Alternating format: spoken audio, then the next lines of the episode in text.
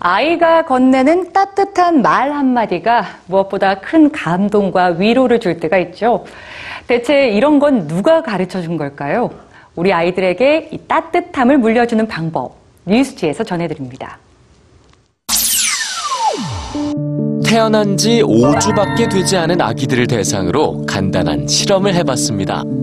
사람의 얼굴과 빨간 공 중에서 어떤 걸 더 먼저 쳐다보고 더 오래 쳐다보는지 관찰해 본 건데요. 레드볼 테스트라고 불리는 실험입니다. 이 실험 2년 반이 흐른 뒤 연구진은 빨간 공에만 집중했던 아이들에게서 공통적인 특성을 발견합니다.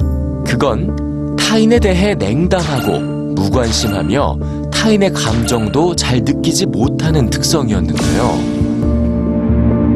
유아기 아이들이 보이는 이런 냉담한 태도는 결국 공감 능력 부족으로 인한 반사회적 태도로 발전할 수 있다고 지적하기도 했습니다.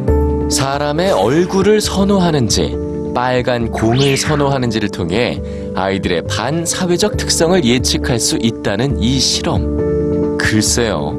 여러분은 얼마나 공감하시는지요? 그런데 생후 5주째 실시했던 실험 과정에서 연구진이 발견한 더 중요한 요소가 있었습니다. 처음엔 빨간 공에만 집중했던 아기들이 결국 사람의 얼굴을 더 오래 쳐다보게 된 계기가 있었는데요. 그건 바로 곁에 있던 엄마의 세심한 태도였습니다. 부모가 어떤 반응을 보이느냐에 따라서 아기들의 선호도가 바뀐 거죠.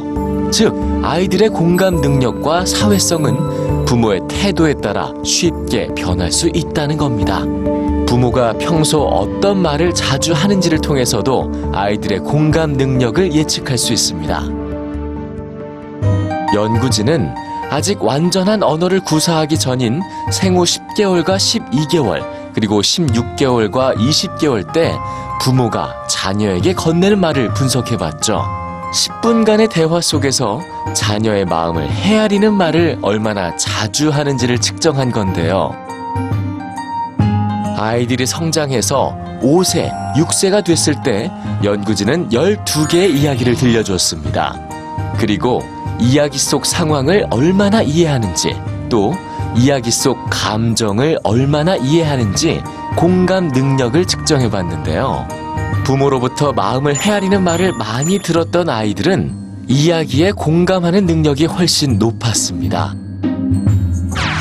즉, 부모가 아이의 마음을 헤아리는 능력을 갖고 있는 경우 아이들 또한 그 능력을 고스란히 물려받는 거죠.